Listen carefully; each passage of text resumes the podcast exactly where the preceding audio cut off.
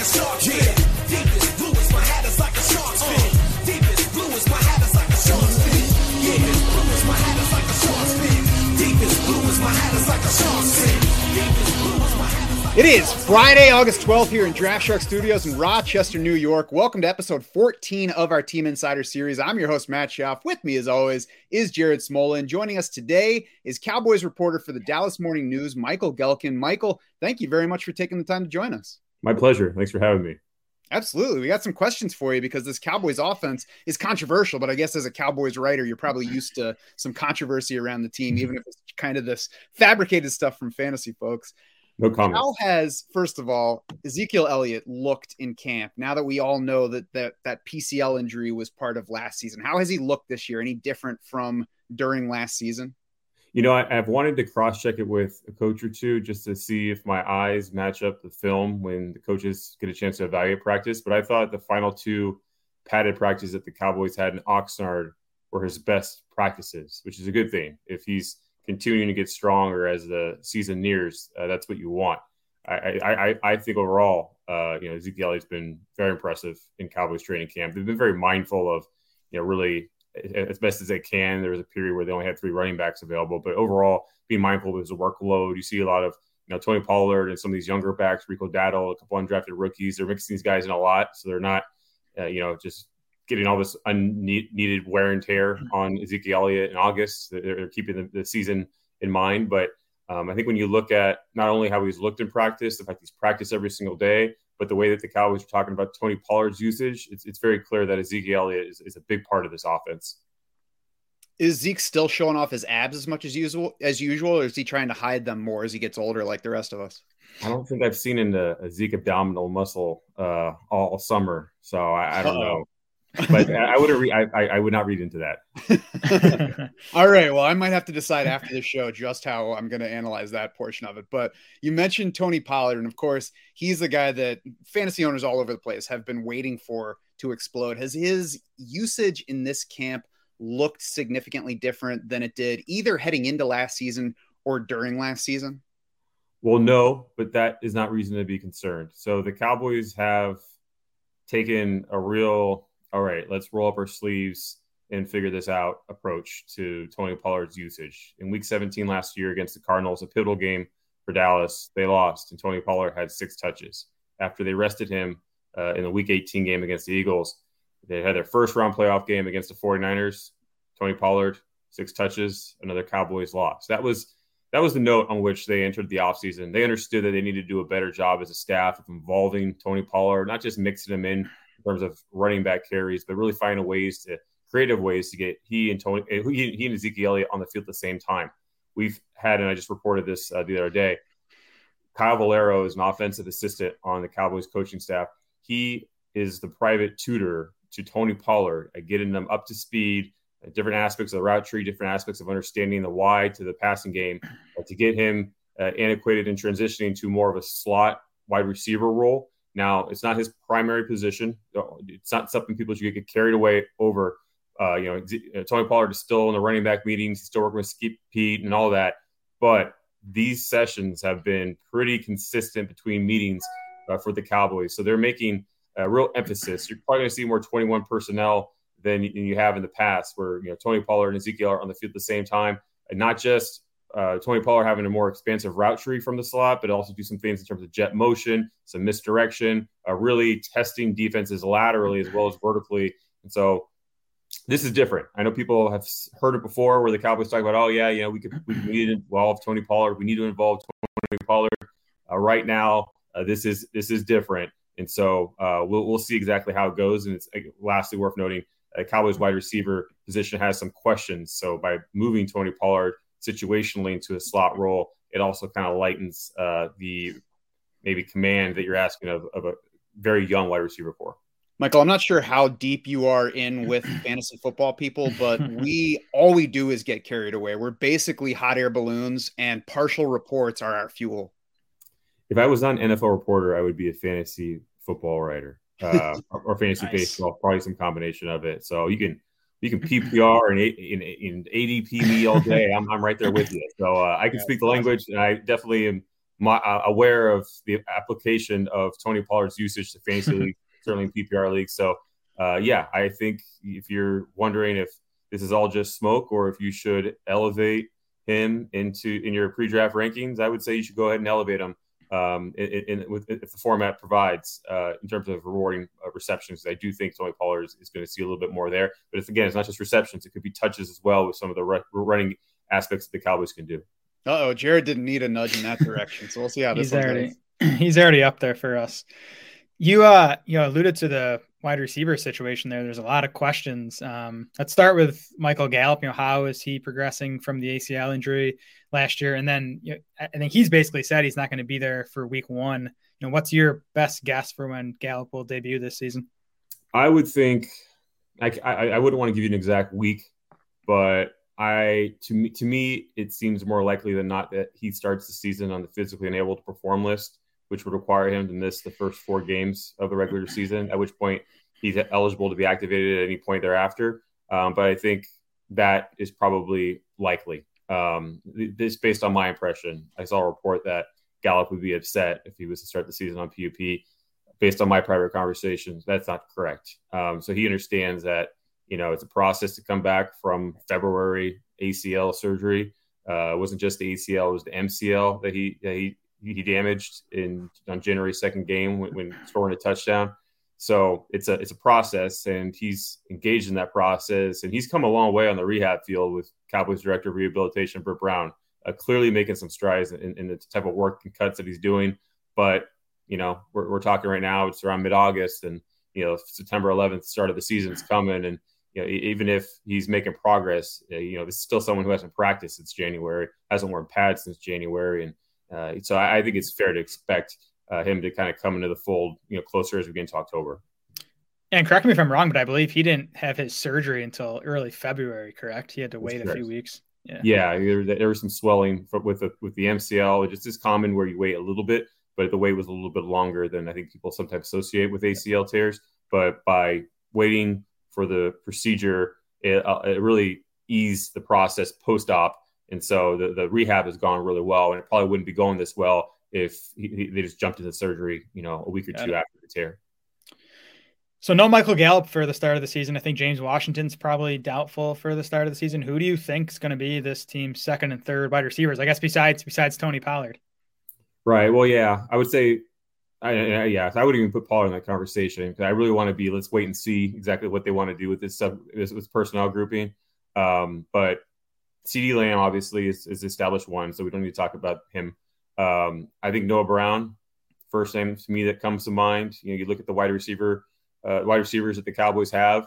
Other than CeeDee Lamb, the only one who's ever caught a pass in a game from Dak Prescott is Noah Brown, and that chemistry. He's had a really strong camp. He's lighter. Um, he, he's just been fairly consistent. So I would say he comes to mind. Uh, the rookie third round pick, Jalen Tolbert, does as well. Um, he can really stretch the field. He can go up and get it. Uh, a lot of 50 50 balls that seem to just kind of fall his way based on the way he tacks the ball in the air. A lot of deep over routes. And so um, I, I, just don't know if, if I was in a PPR, PPR league, I, I'm not sure about his volume. I'd have questions and concerns going into it. I'd probably leave him in free agency unless I'm in a really, really deep league. And even then, um, probably not someone I would exactly target right now based on what we've seen without the preseason. So um, Noah Brown is probably where my attention goes goes first if, if I'm looking at the Cowboys wide receiver position. And then, you know, I'd probably keep my eye on a guy like Simi Fehoko, a 2021 fifth round pick out of Stanford.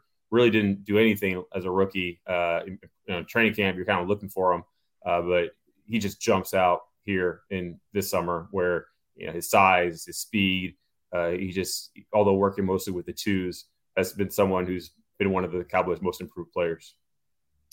I, I liked Fehoko coming out of Stanford, so I'm happy to hear that. And it's interesting your point on Tolbert because he's the guy fantasy drafters are flocking to is like you know the, the guy you're, you're going to want for the start of the season. So it sounds like Noah Brown could be the super deep sleeper.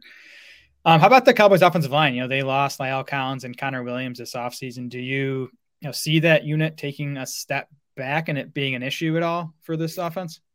Yeah, I think it's going to be interesting. I think depth is a concern. Uh, you know, what does it look like? Uh, you know, if one of the tackles go down, um, that's that's a, that's a, that's a, it could be a real problem. Um, the youth at left guard between Connor McGovern uh, who's seen a lot of the first team reps, and then the guy who I expect ultimately to win the job is Tyler Smith, you know, Cowboys' first round draft pick. They drafted him understanding as a former tackle out of Tulsa, uh, whose technique was very raw, whose penalty count was extremely high. A lot of that was just because of aggression, but still, uh, his you know he just technically was really really a raw player, and so they're giving him a chance to compete, and I expect he'll win that competition. Uh, he's so physical, he's very athletic. Uh, I think the run game should be strong in terms of blocking from the get go. Um, so I, I don't worry about it as much then. It's more about protection and how you know how this offensive line can kind of hold up at different points. But uh, I think overall it's, it's a solid unit, not the elite unit that the Cowboys used to you know have in 18, you know, 17, and, around that era. Uh, but there's there's some upside, but some concern as you kind of look at the the, the, the, the lack of depth and some of the inexperience. I think that Noah Brown tip is exactly why we're doing these shows, Jared. That's because uh, you know nobody is on Noah Brown, and lots of people like Jalen Tolbert. So I appreciate that, and Michael, I appreciate you spraying some cold water at Jared when he wanted to make Tony Pollard the number two wide receiver on this team. That was, that was a joke. It was a joke. now, though, I'm going to throw one more abbreviation at you because you talked PPR and ADP, but now it's time for IDP because I got a couple of defensive questions, and I want to know first which edge player, aside from Demarcus Lawrence, of course, do you expect to see the most playing time for this Cowboys defense? And so, just to be clear, because this player is situationally an edge, we're not talking about Micah Parsons, correct? Right, not Micah Parsons. Okay. Um, and so you get the right side of the offensive or right side of the defensive line opposite Demarcus Lawrence. You have Dante Fowler, you have Dorance Armstrong, you have rookie second round pick Sam Williams those are your options uh, from which I would choose Dante Fowler. Um, you know, he's someone who I, I, I, imagine his analytic type stats in terms of his his pressures, unless his sacks will probably show up. But if I'm having to pick, I, I would go him. You know, he's someone who's least got a 10 sack season under his belt. He's had a good camp. He was really active on, on Thursday in the Cowboys joint practices against joint practice against the Denver Broncos. Um, he, he's he's someone who's familiar with Dan Quinn, and Dan Quinn's familiar with him. And so, in terms of you know, keeping him multiple, keeping him on the move. Uh, I, I, think Dante Fowler would be the if you're intent on investing on a on a Cowboys edge uh, who's not Demarcus Lawrence, I would go Dante Fowler. I'm glad you brought up Sam Williams because I was going to ask you about him too. Has he flashed? He's the, of course the second round rookie. Has he flashed in this camp? He has. I mean, you see his raw ability. You know, he's someone who's fairly new to the football sport. Um, you know, didn't pick it up until late high school. Uh, you know, Demarcus Lawrence called him a pit bull. Uh, he's just he's young pup who's super athletic, super physical, um, but he's learning how to rush at an NFL level, and it's it's different than Ole Miss. It just is. And uh, if you give me, uh, there's no such thing. I hope as a as a keeper format where Sam Williams is someone that you you stash in hopes of him producing for you in 2024.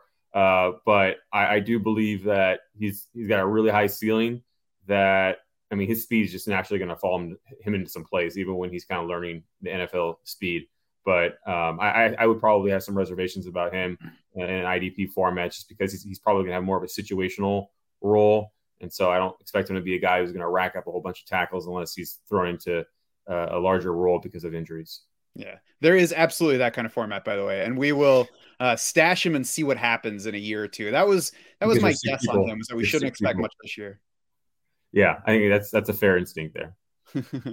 and then I think my only other real question on this Cowboys defense is will there be any other linebacker besides Micah Parsons who gets near full playing time, like 75% plus of the snaps in this defense? They do a lot of dime. Um, they're in their big nickel.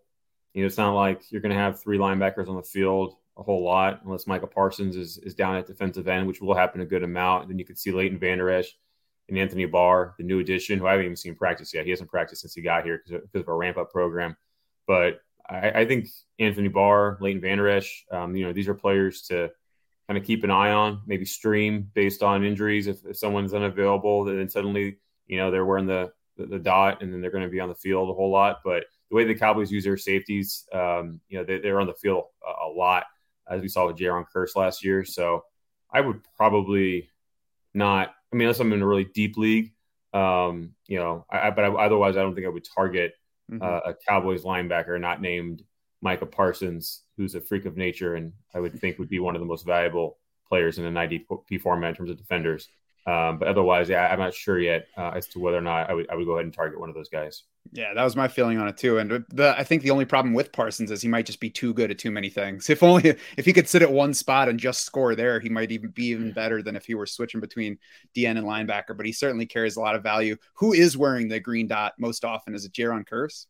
Uh, Kearse has worn it a good amount. Yeah, uh, they they kind of you know it's three guys can wear I think wear it at once, and so it kind of it goes around and it's it's uh I think I think it's important in terms of okay, if guy's wearing a green dot, and obviously he's going to be on the field a whole lot.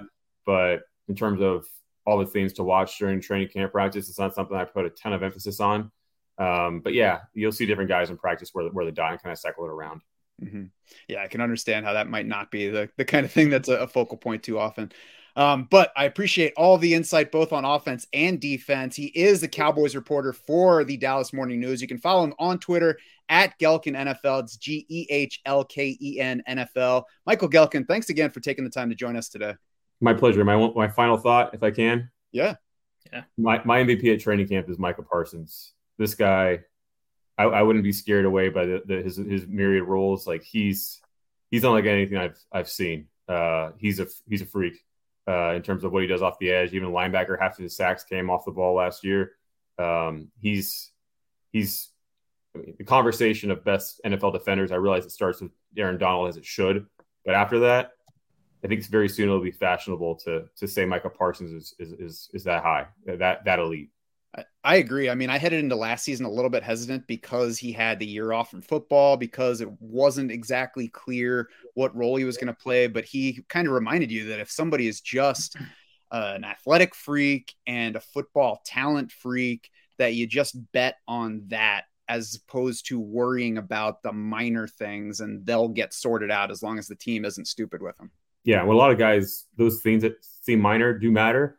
But when a guy is this unique, it's just it's uh yeah, I, I think he'd be he'll be a fun player to own in, in IDP. Mm-hmm. He was such a stud at Penn State too. That's like the NFL just overthought that one, letting him letting him draft the Cowboys. What was it at like 14th overall or, or something? Yeah. yeah, yeah. Well, again, Michael, we really appreciate all your insight today. Thanks very much for taking the time. Thanks, guys. Appreciate you. You can find every episode of the Team Insider series and all of our podcasts on the Draft Sharks YouTube channel, Apple, Spotify, wherever else you like to get your podcasts. Please subscribe, like, rate, review us on your chosen app. Um, so you can not only get every episode, but you can help more people find us. We really appreciate appreciate you listening and helping us grow. For our guest Michael Gehlken, for Jared Smola, and the rest of the Draft Sharks crew, I'm Matt Schauf saying thanks so much for swimming with us.